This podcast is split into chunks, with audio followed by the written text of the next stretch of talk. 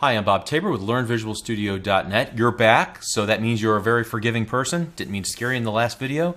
But uh, here we are in lab number four, where we're going to now add video capture to our Contoso cookbook. Task number one tells us to take uh, steps towards that end. You'll notice that the steps are almost identical to the steps that it required to uh, take the photo. We're going to create a private storage member called video. We're going to re-implement the on-capture video. Instead of just showing the share UI, we're actually going to take the video and then show the share UI. And then on data requested is where uh, you'll recall we're actually transferring the data then to the share through the share contract. Okay, so let's go ahead and get started with this. Um, we're just to go ahead and implement this on the same page that we were working with last time. The item detail page.xaml.cs.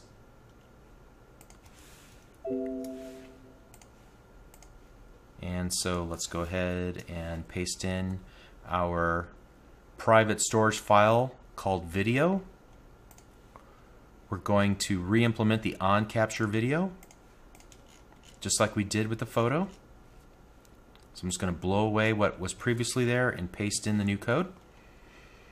Again, capture file async, same as capture file async here. The only difference is that we're changing video settings format to capture uh, camera capture UI video format .wmv. All right.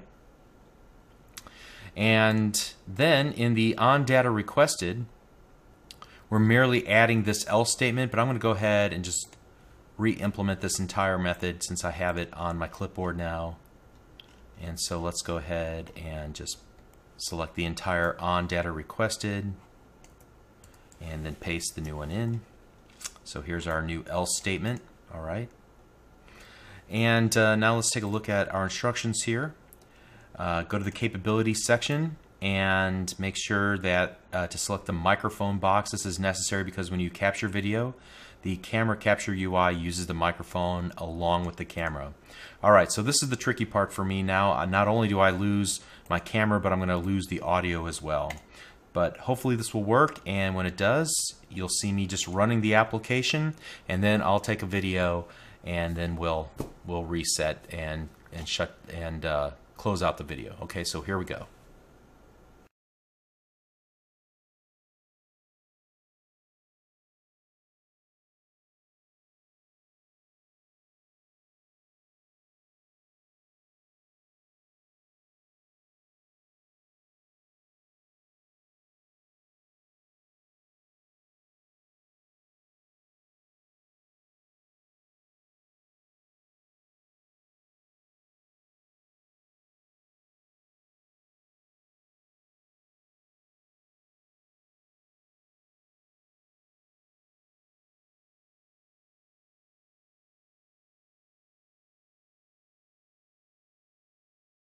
Okay, I hope you appreciate all the effort that I went into to get my puppy to pay attention long enough for two seconds to be on camera.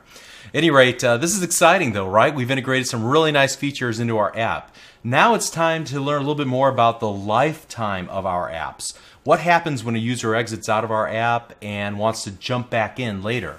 How should our app respond? How should we restore the previous session? So we're going to learn more about that in the le next lesson. Thank you.